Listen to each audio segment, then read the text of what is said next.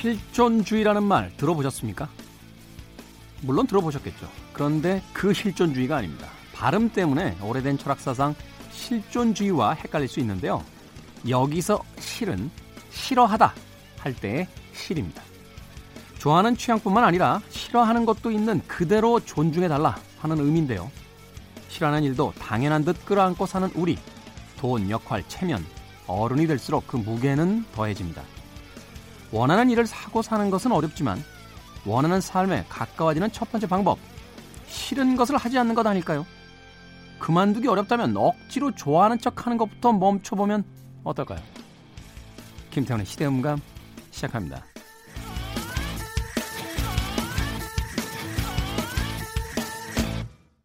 그래도 주말은 온다. 시대를 읽는 음악 감상의 시대음감 김태훈입니다. 싫어하는 거 있으시죠? 네. 싫어하는 거. 있으실 거 아닙니까? 네. 뭐 예수님이나 공자님이나 부처님도 싫어하시는 게 있었던 것 같으니까 평범한 우리야 싫어하는 게 얼마나 많겠습니까? 저는 싫어하는 거 정말 많습니다. 일단 지저분한 화장실 별로 안 좋아합니다. 남자치고 유달리 그런 걸 싫어해요. 깔끔하다 이런 뜻이죠. 네. 그리고 배만 부른 음식 정말 싫어요. 어, 맛없는데 배만 부른 음식. 예. 이게 저는 마른 몸인데 진짜 배만 부르면 배만 볼록 나와가지고요. 예. 가고 아닙니다. 아주. 맛도 없는데 배만 부른 음식. 이런 거 싫어하고요. 어. 노래방 싫어합니다. 여기에 대해서 이제 좀 논쟁이 있을 수 있는데 저는 노래방 정말 싫어요. 노래 부르는 것도 별로 안 좋아합니다. 어떤 분들이 그러시더라고요. 야, 너 지난번에 노래 엄청 했어. 라고 하는데, 그땐 제가 만취한 거예요. 만취. 예, 기억이 없습니다. 제가 노래방 왜 싫어하냐면요. 평생 음악 듣는 게 직업이었어서, 그 좁은 공간에서 막 음정 박자 안 맞는 소리로, 그 좋지도 않은 막 그 오디오 시스템으로 막 고막이 터져라 소리가 나오면, 순간적으로 좀 머리가 아파질 때가 있습니다. 누구나 이렇게 싫어하는 것들이 있을 텐데 최근에 이 개인적 취향이라고만 생각했던 싫어함이 하나의 혐오로 뭉쳐지면서 여러 가지 사회적 문제를 만들고 있습니다. 예전에요. 그냥 유쾌하면서도 독특한 모임이 하나 있었어요. 바로 오이를 싫어하는 사람들의 모임이라는 커뮤니티가 있었는데 이때만 해도 아마 여러분들 공감하시는 분들 많으실 거예요. 저는 오이는 좋아하는데 당근을 별로 안 좋아하거든요. 예, 이렇게 가지 안 좋아하는 사람들 되게 많고. 그러니까 무언가를 다 골고루 먹어야 된다, 다 먹, 맛있게 먹어야 된다라고 강요했던 그 권위주의적 시대에 대한 어떤 소소한 반발로서 나는 오이가 싫어요라고 외쳤던 최초의 자신들의 취향을 드러냈던 그런 모임이 있었는데 최근에는 이러한 취향들이 혐오로서 변질되는 그런 모습들을 많이 보게 되죠. 최근에 코로나19와 함께 그 이름을 무엇이라 부를 것이냐 하는 논쟁이 꽤나 아, 심각하게 있었습니다. 우한폐렴이라는 단어를 써야 된다. 아니다.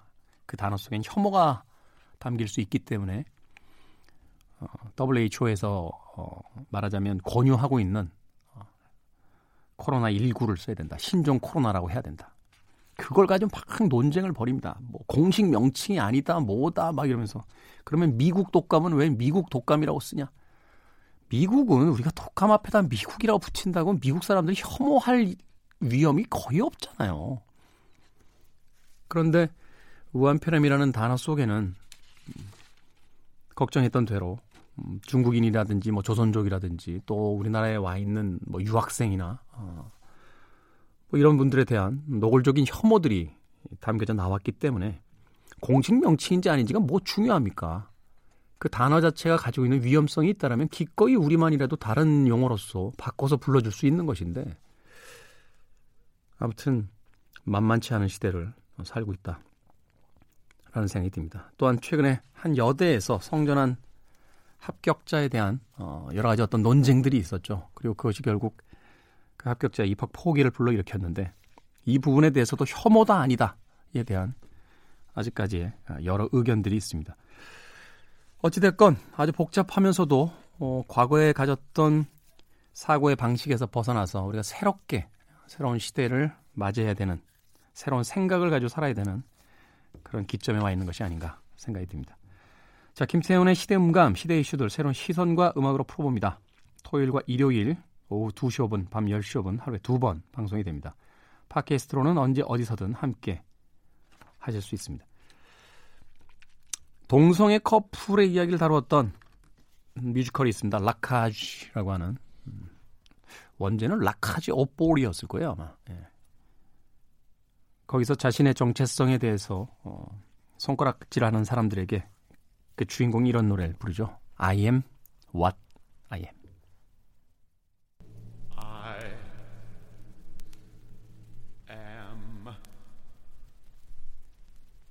what I am. I am my own special creation.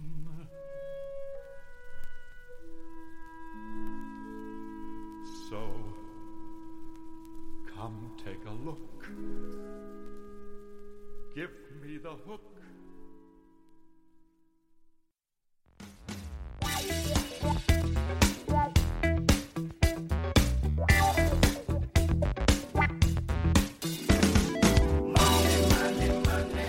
돈이라는 말에는 여러 가지 어원이 존재합니다. 그 중에 하나가 바로 돌고 돌고 돌아서 돈이라고 하는데요. 왜 돈은 자꾸 징검다리처럼 나만 건너뛰고 자기들끼리 도는 기분이 듭니까? 같이 돌아봅시다. 감각을 키워야겠죠. 돈의 감각. 유튜브 채널 슈카월드의 진행자 경제 크리에이터 슈카 전석재 씨 나오셨습니다. 안녕하세요. 안녕하십니까. 유튜브에선 거의 신이던데요. 아유, 신이 되고 싶지만 그렇게 못 되고 있나. 구독자가 50만이 넘어갔어요. 예, 네, 뭐 감사하게 좀 많이 봐주셔갖고요. 아니 그러니까 요새 그런 말이 있더라고요. 텔레비전을 키면 팽수가 있고 유튜브엔 슈카가 있다. 누가 그런 말을? 아니 그렇지 않나요? 아 제가 그 팽수 아저씨의 발끝에만 따라가도 아 먹고 살 걱정은 없을 것 같은데. 아저씨라요. 이제 10살인 같은. 아, 10살입니까?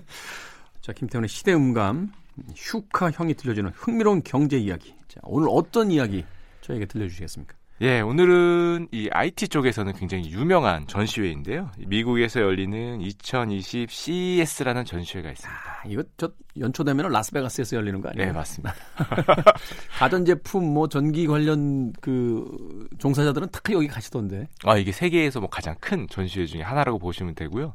참가하는 기업들도 숫자가 뭐 한 개, 두 개가 아니라 몇백 개, 거의 천 개 단위 업체들이 참가하기 때문에 네. 저도 못 가봐서 꼭 가보고 싶지만 가면은 정말 볼 게 많은 걸로. 음. 그 기업들이 앞으로 닥칠 당장 눈앞에 닥칠 변화가 뭐고 거기에 대한 우리의 해답이 뭐다. 라고 해답을 제시하는 그런 전시회거든요. 신제품들 막 쏟아져 나오는 거죠. 신제품들도 쏟아져 나오고 우리가 곧 개발할 아니면 곧 적용할 기술이 뭐냐, 우리 기업의 방향이 뭐냐라는 거를 전 세계에 어떻게 보면 피하라는 곳이기 때문에 네. 어, 정말 멋진 모습들이 많이 등장을 합니다. 어, 그렇군요. 자, 이2020 CES. 네. 우리나라 기업들도 당연히 참여를 했을 텐데, 네, 어떤 기업들이 주로 이제 갑니까? CES 같은 경우는 이제 스타트업도 많이 가기 때문에요. 뭐 합치면은 300개 이상 우리나라 같은 경우는. 아, 그렇게 많이요? 네, 거의 400개에 가까운 기업들이 참여를 했습니다. 우리가 또 IT 강국이고 이러니까 그죠? 이, 이 정도 규모는 뭐 미국이 물론 가장 많이 참가를 했고요. 그다음에 중국, 그다음에 뭐 한국이라고 얘기할 정도로 참 대단해요. 미국, 중국 다음에 한국이라는 건 미국이야 뭐 명실상부한 그 세계 최강 국가고 중국은 그 땅의 크기부터 뭐 돈의 규모까지 뭐 전 세계에서 그 비교의 대상이 없으니까 그 다음이 한국이다. 이 정도면 우리가 좀 자부심을 좀 가져도 되는 거 아닙니까? 아 세계 속의 한국의 위상은 사실은 뭐 경제적으로만 따지면은 뭐 10위권 음. 뭐 이내로도 갈 수 있을 정도로 위상은 특히 IT 쪽에서는 더 높다고 이제 볼 수 있겠죠. 예전에 오션스 11인가 12인가 보면 거기 그 알파치노가 나와가지고 꼭 가져야 되는 거 있다고 막 누구 졸라가지고 이렇게 봤는데 딱 보면 삼성 휴대폰이에요. 그래가지고 형하고 나 빵 터졌던 적이 있는데 그만큼 어떤 위상이 이제 올라가 있다 이렇게 볼 수 있네요. 네, 뭐 위상으로 따지면은 사실은 우리가 생각하는 것보다 뭐 훨씬 더 높다고 할 수 있고요. 이번에 참가 대표적인 우리나라 기업들을 보면은 물론 뭐 삼성, 뭐 LG 이런 대표적인 기업들 다 참가했고 특히 이번에 관심을 많이 받았던 기업이 현대차입니다. 현대차. 예. 현대차가 지금 수소전기차 개발 중이죠. 예, 수소전기차에 굉장히 많이 투자를 하고 있죠. 음. 현대차가 이제 관심을 가졌던 가장 큰 이유는 2020 CES가 IT 기기 전체적으로 미래를 보는 곳이긴 한데 이번에 가장 관심을 많이 받았던 주제가 그 영어로 하면 mobility. mobility. 예, 이동 수단. 그러니까 특히 자동차에 관련된 주제들이 정말 많은 관심을 보였, 받았습니다. 그러고 보니까 최근에 뭐 관련 그 서적을 좀 이렇게 볼 기회가 있었는데 가장 핵심이 자동차고 드론이더라고요. 그렇죠. 두 개 다 이제 일종의 모빌리티 쪽이라고 네. 볼수 있는데요. 이번에 특히 모빌리티 쪽에 관심을 많이 받은 이유는 자동차나 드론 기업이 아닌 곳들도 주제를 자동차로 잡은 기업들이 굉장히 많이 등장을 했습니다. 예를 든다면 뭐 예를 들면은 뭐 삼성 같은 경우도 마찬가지, LG 같은 경우는 마찬가지고 자동차가 관심이 아닌데 그 주 대상이 아닌데 전시관에 가면은 가운데 자동차를 놔뒀어요. 이 자동차를 당신들은 만들지도 않는데 왜 놔뒀습니까? 이러면은 이 자동차를 보여주는 게 아니라 이 자동차가 미래의 IT 기기이기 때문에 뭐 이게 자율주행도 할 거 아니에요. 그럼 우리 디스플레이는 여기에 들어갑니다. 아. 우리 통신은 여기에 들어갑니다. 음. 우리 기술은 여기에 들어갑니다. 뭐 이런 것들을 보여주는데 뭐 전 세계 글로벌 기업들이 전부 다 집중을 했다 이렇게 보시면 될 것 같습니다. 아니 그 이해가 되네요. 제가 작년에 어떤 행사에 한번 초대받아 갔는데 그 오디오 회사였거든요. 근데 자동차가 있는 거예요. 뭐예요? 라고 했더니 이 차에 바로 저희 오디오, 오디오가 들어간다라고 하면서 생각을 해봤더니 몇 년 전부터 그런 마케팅이 굉장히 그 많이 그 이루어졌어요. 그 렉서스 같은 경우, 경우에는 이제 저 마크 레빈슨 뭐 있었고 그다음에 뭐 해외 명차들 뭐, 뭐 보스라든지 뭐 뱅앤올룹슨이라든지 뭐 이런 굉장히 그 하만 오디오 뭐 이런 하만 오디오는 이제 국내 차에도 네. 이제 들어가는 걸로 알고 있는데 그런 식의 어떤 마케팅들을 하면서 모든 어떤 중심에 자동차를 놓고 일단 시작을 하더라고요. 이번 CES 전체 주제는 아닌데요. 가장 사람들의 관심을 많이 끌었던 단어가 IT 업체와 자동차 완성 업체 간의 영역 붕괴 현상 이런 표현들을 많이 쓰고 있어요. 하긴 뭐 철회하긴 했습니다만 전기 청소기 만드는 다이슨이 자동차 만들겠다고 했던 했던 시기도 있었으니까. 이제 아무래도 스마트폰이 2010년도에 가장 큰 변화를 가져왔다면은 2020년도에는 자동차가 IT 기계로 변하는 게 가장 큰 변화가 아니겠느냐.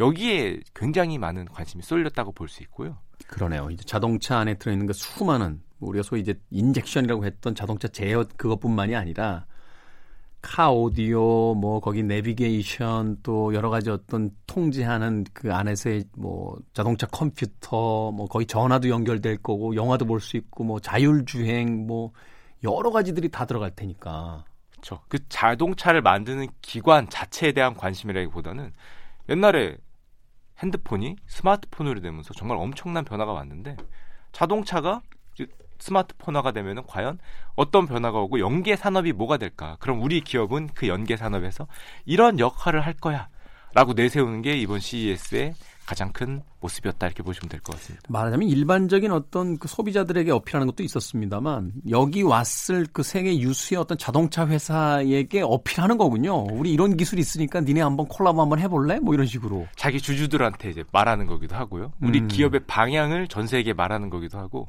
이번 현대차 같은 경우에는 그 smart mobility solution 이제 이런 걸 내세우고 있거든요. 작년부터 많이 쓰이는 단어인데 mobility solution 기업이 되겠다. 지금까지는 우리가 자동차 완성차를 만드는 어떤 기업이었는데 그게 아니라 앞으로 보니까 하늘에서는 뭐 드론 같은 게 날아다닐 것 같고 심지어 현대차는 여기다가 사람을 태운 어떤 1인용 비행체를 만들겠다는 걸 또 발표했고요. 드론 택시 이야기 했잖아요. 예, 그런 걸 얘기했고 땅에서는 자율주행차가 다닐 거고 그렇게 보면 이게 다 IT로 연결이 되고 통신으로 연결이 될 텐데 도시에서 이걸 어떻게 컨트롤할 것인가 거기에 대한 솔루션을 제공하는 기업이 되겠다. 환승과 환승하는 것도 만들고요. 공중에 날아다니는 것과 땅에 다니는 것들의 환승 센터에서부터 어떤 솔루션을 해야 이게 제대로 돌아갈까 여기에 대한 해답을 제시하겠다고 지금 나온 상황입니다. 한편으로 생각하면 좀 무섭지 않아요. 공중에서 막 그 택배 막 싣고서 막 드론들이 막, 막 왔다 갔다 하다가 물론 그런 일이야 이제 없겠습니다만 제가 자율주행 이거 혹시 하다가 사고 같은 거 나는 거 아니냐라고 여쭤봤더니 그 관계자분이 자율주행 시대가 되면 인간이 운전을 못하게 한다라고 하더라고요. 그 사람이 예측 불가능한 행동을 하기 때문에 오히려 100%다 자율주행이 되면 사고 위험이 급격히 떨어진다 뭐 이런 이야기를 하시는데 저도 이제 그런 표현을 많이 들었는데요. 사람이 운전하는 게 너무 위험해서 금지할 날이 올 것이다. 이런 표현을 많이 들었습니다. 저는 끝까지 포기할 수 없어요. 내 차를 누가 운전한다고 내 차 운전석에 나밖에 못 앉아요.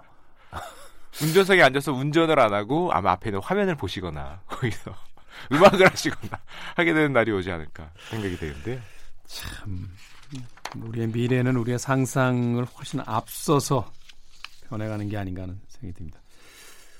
하늘을 나는 이제 드론과 자동차, 네. 현대차의 변신, 뭐 이번에 어떻게 평가가 좀 나왔습니까? 현대차 같은 경우가 가장 또 주목을 받았던 이유가 이 우버하고 손을 잡고 하늘을 나는 비행체를 선보였습니다. 사람이 타고 거기에 자율주행까지 이제 들어가게 되는 게 아마 미래 모습일 것 같은데 1인용 비행차라고 많이 표현을 하거든요. 네. 모습을 보면은 약간 헬리콥터에다가 비행기를 약간 섞은 듯한 어. 거기다 약간 자동차스러운 모습도 있고 이래갖고 이거를 앞으로는 이런 거를 타고 날아다니는 시대가 곧 온다. 현대차 말로는 뭐 2027년, 2028년을 얘기하고 어, 그, 벌써 그, 그거밖에 안 걸려요? 아, 굉장히 빠르게 얘기하고 있습니다. 그 파트너인 우버 같은 경우는 오히려 더 당겨서 2025년 안에도 충분히 상용화 가능하다. 뭐 이렇게까지 말을 하고 있으니까 잠깐만요. 제가 지금 차를 살려고 했는데 미뤄야겠네. 지금 차를 살 때가 아니군요, 이게. 얼마 지나지 않아서 이게 오. 지금 글로벌 시장의 가장 큰 화두가 뭐냐면은 글로벌 IT 기업을 포함해서 과연 우리가 예상하듯이 자율주행이 되는 시대가 그렇게 빨리 올까? 여기에 대한 의문과 관심이 사실은 지금 가장 큰 화두라고 볼 수 있는데요. 전기차 이야기할 때만 해도 에이 우리 생애라고 했는데 지금 길거리 나가면 다 그 전기차 보는 게 거의 어렵지 않아요. 특히 한국이나 일본, 독일처럼 이제 엔진 강국이 아닌 다른 유럽이나 뭐 홍콩만 가도 다 길에 전기차더라고요. 지금 유럽에서 특히 폭스바이거 같은 경우는 아예 내연기관 생산을 멈추겠다라는 그 계획을 발표하고 있고요. 몇 년까지 내연기관을 아예 안 만들겠다. 지금 세계 1위 업체거든요. 자동차. 한 몇 년 후에는 그 설국 열차를 보면서 엔진은 신성하다라고 하면 아빠 엔진이 뭐야? 라고 물어보는 시대가 이제 온다는 거죠. 근데 지금 자동차 업체들의 기대는 이게 자율주행차가 2025년, 2030년이 아니라 말하는 걸 보면은 2021년, 2022년 정도 되면은 이미 어느 정도 우리 곁에 다가올 수 있다. 이 정도까지 음. 빠르게 예상을 하고 있습니다. 그러니까 실제로 뭐 10년 뒤에 오는 거 아니야? 뭐 이렇게 생각을 했는데 그게 아니라 불과 뭐 내후년, 뭐 늦어도 2, 3년 뒤면은 이게 어느 정도는 상용화 될 것이다. 그럼 이제 거기에 투자하는 사람이나 우리들 입장에서는 야 저게 정말 그렇게 빨리 올까? 어. 근데 하는 만드는 입장에서는 온다 그러기 때문에 이 충돌이 과연 정말 2022년, 20, 2023년 아니면 늦어도 2025년까지 자율주행이 어느 정도 된다 그러면은 기존에 있던 생태계들이 한 번에 무너지지 않겠습니까? 그렇겠죠. 일단은 대리기사님들 큰일 나는 상황이고. 지금 완성 이쪽에 투자를 하지 않았던 만약에 진짜 온다면 그쪽의 완성차 업체들뿐만 아니라 그쪽 value chain들이 일거에 무너지면서 새로운 패러다임의 변화가 올 수 있는데 정말 그들이 주장하듯이 그렇게 빨리 올 것인가?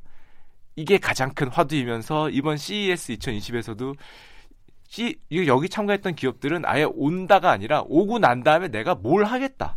여기까지 지금 발표를 하고 있는 상황이기 때문에 음. 참 흥미진진한 상황으로 보여지고 있습니다.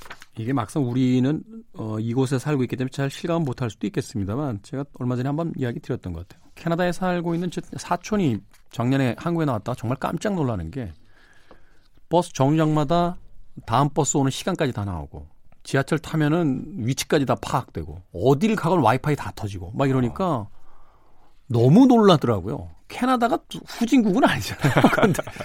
캐나다의 대도시에서 살다 온 그 사촌이 야 이건 무슨 미래 도시 같다 이렇게 이야기하는데 아, 그렇구나. 우리의 미래가 사실은 IT 강국이 대한민국에서 어떻게 보면은 전 세계에서 가장 빠른 속도로 변화하는 도시 속에서 살고 있는지도 모르겠다 하는 생각을 했었는데. 좀 사실 뭐 서울 사실은 서울에만 좀 그런 감이 있고 제가 지방에 가면은 어느 순간에 버스가 언제 오는지 표시가 안 되더라고요. 어. 그럼 예전에는 그게 당연했는데 너무 답답한 거예요. 그럴 수 있어요. 그럴 수 있어요. 그래서 왜 많은 분들이 그런 얘기 하시잖아요. 한국에서 그 다른 나라로 여행 가면 인터넷 안 터져서 휴대폰 답답해 죽는다고. 왜냐면 전 세계에서 우리나라가 제일 빠르기 때문에. 근데 사실은 사람이 적응의 동물이라는 게 이 버스가 오고 언제 오고 표시되는 게 그렇게 오래전 일이 아닌데 네. 이게 너무 당연하게 표시가 돼야 될 것 같은 그런 느낌을 받으니까 이번 뭐 이번 모빌리티의 변화가 정말 온다면은 네. 그때 가면 또 우리가 아 자율주행 안 되는 차가 있어? 아니 옵션을 그걸 안 달았단 말이야? 뭐 그러니까. 이렇게 얘기하는 시대가 정말 그렇게 빨리 올까? 그러니까 이게 그럴 거 아니에요 친구들 야 어디 딴 데 가자 그래서 문을 탁 열는데 오 저봐 핸들 있어 핸들 오막 찍어가지고 인스타에다 올리고 오늘 핸들 있는 차를 타봤습니다 막 이러면서 전설의 핸들 막 세상이 변하는 우리의 감각보다 훨씬 더 빨리 오고 있는 것 같습니다. 음악 한 곡 듣고 와서 슈카와 계속 이야기하겠습니다. 미래의 시대가 되면 이런 음악도 안 듣겠군요. 디퍼플입니다. 하이웨이스타.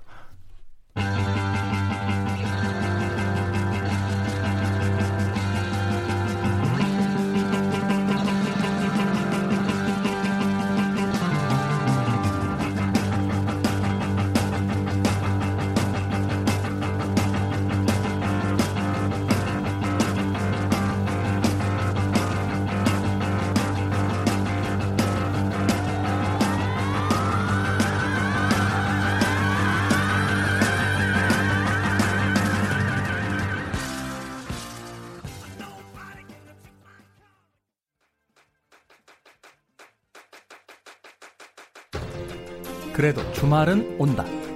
김태원의 시대 음감. 네. Highway Star. 오랜만에 들어봤네요. 딥퍼플의 음악이었습니다. 문득 자율주행차 이야기하다가 딥퍼플의 Highway Star를 들으니까 어, 구석기 시대에 이렇게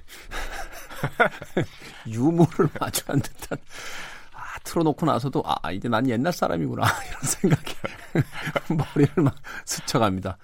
밖에서 그 음악을 틀고 어, 같이 듣고 있던 오기나 PD가 음, 우리 DJ가 옛날 아저씨지 하는 표정으로. 자, 김태훈의 시대 음감, 우리 시대의 경제 이야기, 돈의 감각, 슈카 전석재 씨와 함께하고 있습니다. 자, 이번에는 어떤 이야기 나눠볼까요? 예, 네. 앞선 시간에 전기 자동차 얘기를 많이 했는데요. 자율주행을 네. 하는 자동차의 미래에 대해서 얘기했는데 현재 미국 전기 자동차의 대명사고 전 세계에서 전기 자동차로는 1위, 2위를 꼽히는 기업 테슬라 얘기를 할까 합니다. 테슬라, 엘론 머스크, 살아있는 아이언맨. 그렇죠. 엘론 머스크가 아이언맨의 어떤 본 모습은 본 모습은 아니지만 옛날에 그 만화 캐릭터였잖아요. 그렇죠. 그러니까 아이언맨을 만들 때 엘론 머스크의 기이한 행동을 따라하려고 배우들이 보면서 노력을 했다. 뭐 이런 뉴스가 있었는데요. 근데 조금 찾아봤더니 이분 진짜 천재더라고요. 그 박사학위 논문 받은 거 보니까 그 튜브 안에다가 이제 진공 상태로 해서 그 순식간에 사람 이동시키는 이제 그 교통수단 이런 거 막 그 논문에다 발표한 거 보니까 예, 하이퍼루프라고 네. 실제로 만들고 있습니다. 그렇다며요. 네, 실제로 만들고 있고 지금 뭐 시, 시버, 시험 케이스 이래갖고 실제로 사람 쏴보고 이러고 있고요. 그러니까 저는 그러니까 그리고 나서 또 이 민간이 우주 사업하는 거는 저 그분도 괴짜죠. 저 버진의 리차드 브랜슨이라고.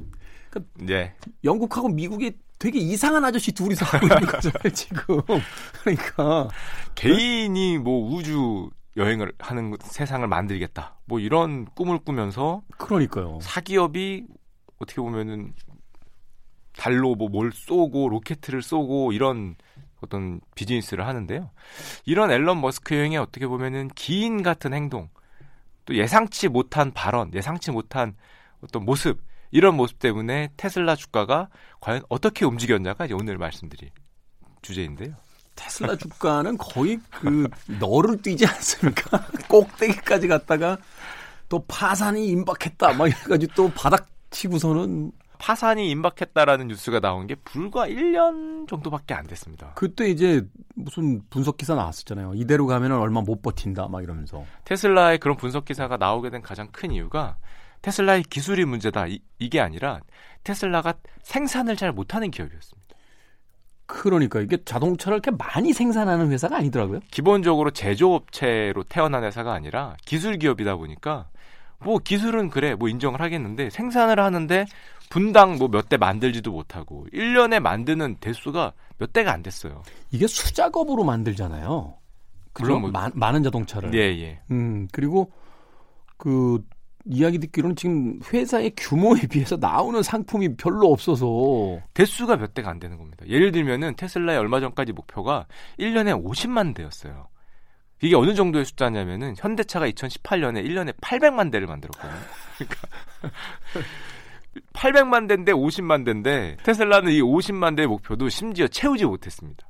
음. 심지어 달성도 못하고 뭐 2017년에 50만 대밖에 안 되고 2018년도 50만 대밖에 안 되고 맨날 목표량은 목표가 있는데 채우지도 못하고 그러니까 그러다 보니까 니들이 돈을 아무리 차량을 비싸게 해도 그거 몇십만 대 만드는데 그게 돈이 되겠냐? 그러니까 근데 너희들이 지금 쓰는 돈을 보면 어마무시하다. 그러니까 적자가 뭐 매년에 매년 조 단위로 나니까 네. 야 이거 테슬라 어렵다. 테슬라 파산한다. 음. 이런 얘기가 쭉쭉 퍼졌고 게다가 이 CEO의 앨런 머스크 형이 워낙 또 기이한 행동. 예를 들면은 그 만우절 때는 우리 회사 파산했어요. 뭐 이런 거 트위터에 그러니까 올리고. CEO가 자기 회사 파산했다고 아무리 만우절이지만 나 참. 사람들이 파산할까봐 두려워하고 있는데 뭐 그런 거 올리는 이런 모습을 보이니까 야 이거 아무리 봐도 게다가 또 테슬라에 있던 주요 임원들이 다 나오고 그랬거든요. 생산도 안 되고 음. 이러다 보니까 야 테슬라 이거 오래 못 간다. 지금 아. 주가 거품이야. 그때만 해도 테슬라는 워낙 기대감이 높으니까 앞으로 올 전기차 시대에 어떤 리, 리더가 될 수 있기 때문에 이미 미국 자동차 업체 중에 시가총액이 1위, 2위를 다퉜어요. 아 그러니까 회사는 맨날 그 손해인데 왜 도대체 기업 자산 그 기업 기업 그 가치가 그렇게 높냐고요. 그뭐 30만 대도 못 만드는 회사인데 어떤 회사는 500만 대, 600만 대 만드는 회사보다 시가총액이 높으니까 아니 현대랑 기아가 어때서 그러니까 우리가 훨씬 더 많이 만드는데 그 사람들이 자연스럽게 야 테슬라 고평가된 거다 이런 생각을 많이 하게 됩니다. 그저 앨런 머스크가 하는 걸 보니까 뭔가 사고를 칠 것 같다. 음, 안 치는 게 이상할 것 같아. 안 치는 게 이상할 것 같다. 이런 생각을 하다 보니까 전부 다 테슬라 공매도가 전 세계적인 어떤 기관들의 유행처럼 번지던 시기가 있었습니다. 네. 막, 막 팔았군요. 예, 공매도라는 게 이제 뭐냐면은 이 주가가 빠질 것 같으니까 주식을 빌려다가 자기가 갖고 있지도 않은데 미리 팔아놓는 겁니다. 이 주가가 빠지는 쪽으로 베팅을 하는 거죠. 아, 나, 나는 그 테슬라 주, 주식도 없는데 없는데 빌려다가 팔아놓은 거예요. 빌려다 팔아요? 예. 그게 가능해요? 가능하죠. 빌려서 팔았다는 건 뭐냐면은 그 원래 주인이 내 주식 돌려주세요 그러면 시장에서 사서 줘야 되는 겁니다. 아, 그러니까 시중에서 주식이 떨어지면 그 차, 환차익처럼 차익을 먹는 거네요, 자기가. 그렇죠. 삼성전자가 지금 한 6만 원인데 4만 원 걸 것 같아. 그럼 삼성전자 주식을 예를 들면 빌려다가 팔은 다음에 나는 6만 원에 팔았는데 나중에 4만 원. 원주인이 줘 하는 시점에 4만 원이면 4만 원, 2만 원은 내가 먹는 거니까. 예, 2만 원 먹는 거죠. 아. 그 하락할 거라는 쪽으로 이제 베팅을 하는 건데. 거꾸로면 올라가면 내 돈을 묻어서 줘야 되고. 그렇죠. 6만 원에 팔아놨는데 다시 줘 그래서 삼성전자가 10만 원이면 이제 그 4만 원 차익은 고스란히 내가 이제 손해를 보게 되는 거죠. 네. 딱 그런 베팅이 전 세계적으로 유행이었습니다. 테슬라에 대한. 예. 아 이거 가는 거다. 누가 봐도 가는 건데 테슬라 끝났다. 시가총액이 미국 뭐 자동차 기업 중 1위라면은 이게 다 내 돈인 것 같지 않습니까? 만약에 정말 망한다면? 이렇게, 이렇게 되는 거잖아요. 10만 원짜리를 내가 한 만 주 빌려왔단 말이야. 그래서 내가 다 팔았어. 그런데 이 회사가 망해서 주식이 쓰레기가 되면 그럼 안 갚아도 되는 거잖아요. 그 돈이다. 그 사람들이 보니까 야 이거 뭐 만들지도 못해. 물론 테슬라가 우리 생산량 정말 크게 늘릴 거야 하면서 만들었던 공장이 있어요. 굉장히 네. 유명한 공장인데 mega factory, giga factory 이런 표현 을 쓰는데요. 그 giga factory가 뭐 전 세계 자동차 공장 중에 가장 큰 규모를 자랑할 정도로 엄청나게 크게 만들었는데 문제는 이걸 만든 다음에도 생산량이 잘 못 늘었어요. 그러니까 사람들이 확신을 가졌죠. 얘네 안 된다. 얘네 안 된다. 어, 안 된다, 얘네. 안 된다. 얘네 아까 전에 말했던 공매도를 하자. 빌려다가 팔자. 이래갖고 얼마나 팔았냐면은 이 테슬라의 유통되는 주식의 30% 가까이가 공매도로 채워졌습니다. 아... 이거 엄청나게 큰 거거든요. 어마어마하네요. 전체, 전체 주식의 30%를 공매도를 한데요. 30%를 갖다 파니까 네. 테슬라 주가가 300 몇 불 이렇게 있다가 실제로 한 200불 때까지 밀렸거든요. 그러니까 공매도로 파는 쪽이 이득을 많이 보고 진짜 왔나 보다 해서 더욱 더 많은 돈이 들어가고 이게 2019년 작년도까지 얘기입니다. 작년 여름까지 공매도의 전성시대가 오고 테슬라 아저씨하고 공매도하고 계속 맨날 트위터 같은 걸로 싸우고 너네 곧 보내버릴 거야. 기다려라. 내가 가격을 올릴 거야. 그럼 공매도 하는 사람들은 무슨 소리냐. 너네 50만 대도 못 만들면서 그게 뭐 말이 되냐고 엄청나게 싸웠습니다. 작년 초쯤에 테슬라의 변화가 생기는데요. 테슬라가 중국에 가서 공장을 만드는데 네. 성공을 하게 됩니다. 중국에서 공장을 만들어 성공한다. 예, 테슬라의 공장이 이제 giga factory를 중국에 만들어 성공을 하고 중국 정부하고 굉장히 친화적인 모습을 보여줘요 리커창 총리하고 가서 악수도 하고. 하여튼 그런 거 굉장히 잘하세요, 이 엘론 머스크. 아니 갑자기 네. 뜬금없이 가서 악수하고 뭐 이런 모습을 보여주니까 사람들이 야 설마 중국의 이 전기차가 잘 팔리는 게 아니겠지? 어. 이런 걱정을 하기 시작하는 거죠. 아, 걱정 아닌 걱정. 걱정 아닌 걱정. 남의 회사 잘 된다는데 왜 걱정? 테슬라가 잘 될 것 같은 걱정을 하기 시작하니까 테슬라 주가가 슬금슬금 오르는데 작년에 유럽은 유럽대로 전기차 무조건 지원해주겠다. 음. 전기차로 안 바꾸면 안 된다. 하고 발표를 하고 그러니까 테슬라가 또 역시 유럽에다가도 우리 공장을 짓겠다. giga factory 짓겠다. 아직 팔린 건 아니거든요. 근데 이런 계획을 발표하니까 이 아래쪽 공매도 쳤던 사람들이 무서워지기 시작한 죠. 시작한 거죠. 가격이 슬금슬금 올라서 예전 300불 공매도 한창 많이 됐던 그 가격까지 딱 왔습니다. 그게 올해 초의 모습이었어요. 올해 초. 올해 초. 음. 자기들이 팔았던 가격까지 딱 오게 되니까 이제 전 세계 공매도를 했던 겁이 나죠. 그룹, 기업 아니면 기관들이 무섭잖아요. 그 올라가면 이제부터 끝인데. 내 손익 분계선에 다 왔는데, 네. 그러니까 슬금슬금 이 포지션을 정리하는 기관들이 생기기 시작합니다. 안 되겠다.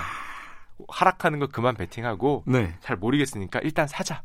사서 내 포지션을 없애자. 슬금슬금 사니까 어느 순간에 이 가격이 오르기 시작하는데 그러니까 거기서 이제 서로 국권이 유지해야 되는데 그게 아니라 이제 이탈자들이 생기기 시작하니까. 딱 어깨 걸고 굳건히 유지를 해야 가격이 빠지는 건데 한 명두명 이탈자가 생기기 시작하니까 댐이 무너지듯이 야 이거 아닌가 보다. 음... 일순간에 방향을 바꿔서 그 공매도를 때렸던 공매도를 했던 포지션들이 반대로 손절에 손절을 거듭하면서 테슬라 주가를 사게 되는 모습을 보이는데요. 네. 이게 얼마나 미친 듯이 샀는지 이 CNN에서는 테슬라 주식이 올해 들어서만 거의 100% 이상 두 배가 올랐거든요. 저 큰 기업이 어... 말이 안 되는 건데 100조 이상 되는 기업이 거의 뭐 두 배를 오르는 정도에 오르니까 표현하기를 이 세상 주식이 아니다 이런 표현을 썼어요.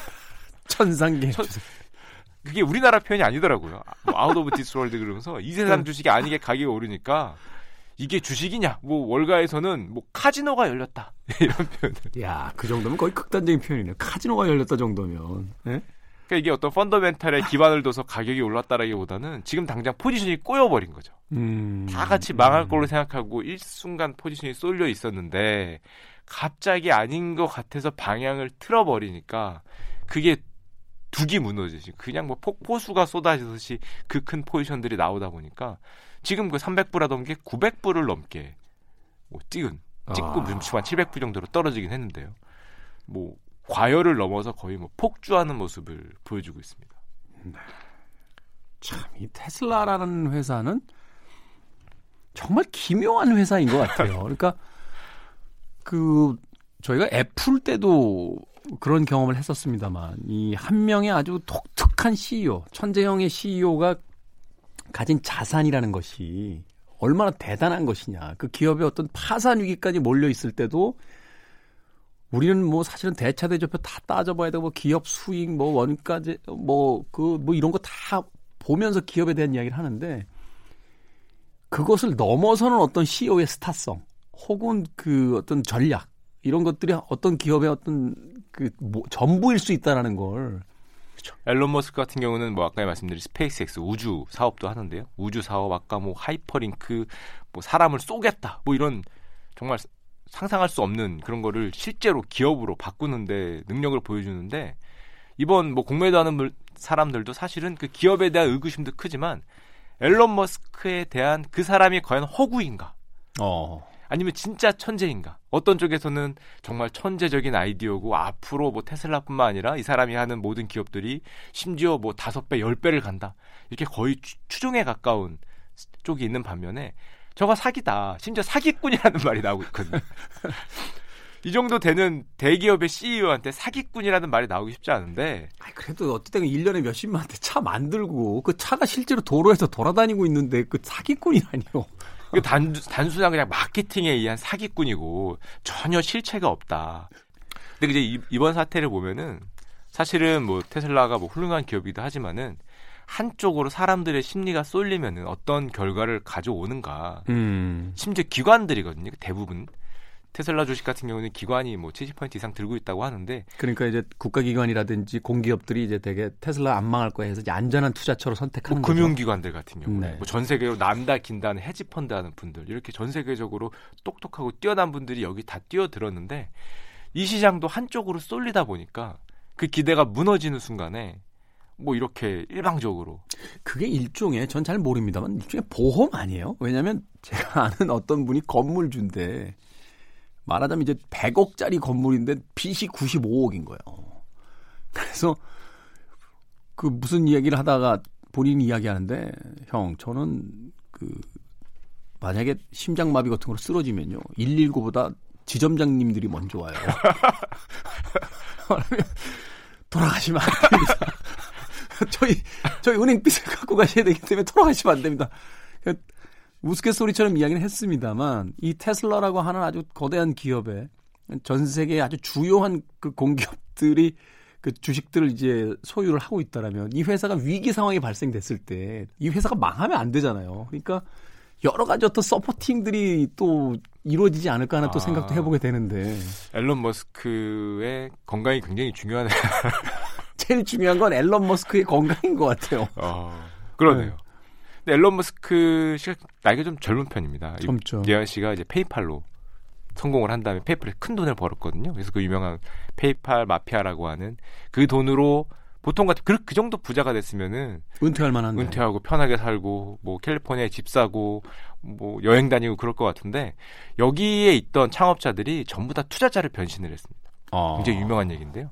그래서 이제 뭐 페이팔 마피아. 왜냐 마피아라는 소리 왜, 왜 썼냐면은 connection에 예, connection. 자기들끼리 connection을 이루면서 좋은 기업이 있으면은 자기, 사버리고 예, 정보를 돌리면서 투자를 하고 이거를 굉장히 많이 해서 투자자로 오히려 더 유명해졌어요. 음. 더 유명해진 상황에서 거기에 어떻게 보면 가장 스타였다고 하는 이 앨런 머스크 아저씨는 투자를 넘어서 남들이 꿈꾸는 기업을 사실은 제조업체가 아니었는데 제조업체를 만든다는 게 이게 쉽지가 않거든요. 생각을 해보세요. 전통적인 대기업이 아닌 이상 자동차 회사를 만들겠다라고 하는 건 한 개인이 이게 기술 회사를 만들겠다 그러면은 사실 기술만 있으면 되니까 내가 어떤 아이 지금 기술을 많이 알면은 만들겠다는 게 용납이 되고 허용이 되는데 제조업이라는 거는 기계가 돌아가고 실제로 뭔가를 뚝딱 하면서 만들어야 되는데 이거를 만드는 게 쉽지 않고 어떻게 사람들이 의구심을 많이 가졌습니다. 아니 뭐 하나 만들어 보지도 않은 애들이 수백만 대를 만들어야 되는 자동차 회사를 어떻게 만들 거냐.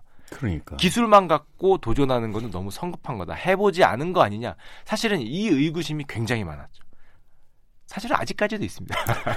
아직까지도 아직까지도 거기에 대해서 의구심을 표하는 사람들이 굉장히 많고요. 근데 이 테슬라의 어떤 성장기를 저도 좀 쳐다본 적이 있는데 이게 아주 독특하게 회사를 만들어냈더라고요. 그러니까 대부분의 많은 제조업체들이 초기에는 싼 물건들을 많이 팔아서 그걸로 좀 돈이 벌리면 그 다음에 이제 조금 좀 고가의 비싼 물건들을 만들고 또 이걸 팔아서 돈이 좀 벌리면 아주 최고급의 이제 물건을 만드는 이런 방식으로 가는데 테슬라는 거꾸로 내려갔더라고요.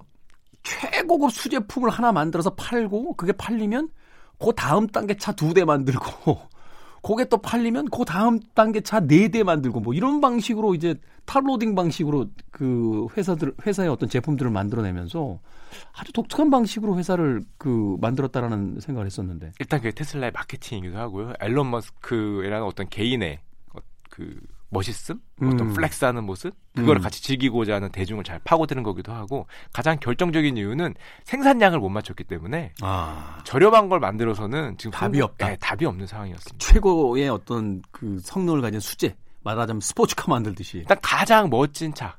생산량이 작으니까 그중에 가장 매출을 많이 올릴 수 있는 가장 비싼 차를 먼저 만들고 이걸로 대중에 대한 인식을 우리 차 충분히 만들 수 있어. 그러니까 너희들 좀 사주지 않을래? 이걸로 어필을 하면서 그 다음 사람들이 이제 살 수 있을 만한 가격으로 생산량이 더 늘면 이제 그 다음으로 내려오고 이런 식으로 위에서부터 음. 내려오는 굉장히 사실 제조업에서는 보기 힘든 독특한 CEO만으로 마케팅이 거의 완료가 될 수 있는 어. 그런 기업이 많지 않은데 테슬라는 그런 길을 걸어왔다 이렇게 보시면 될 것 같습니다.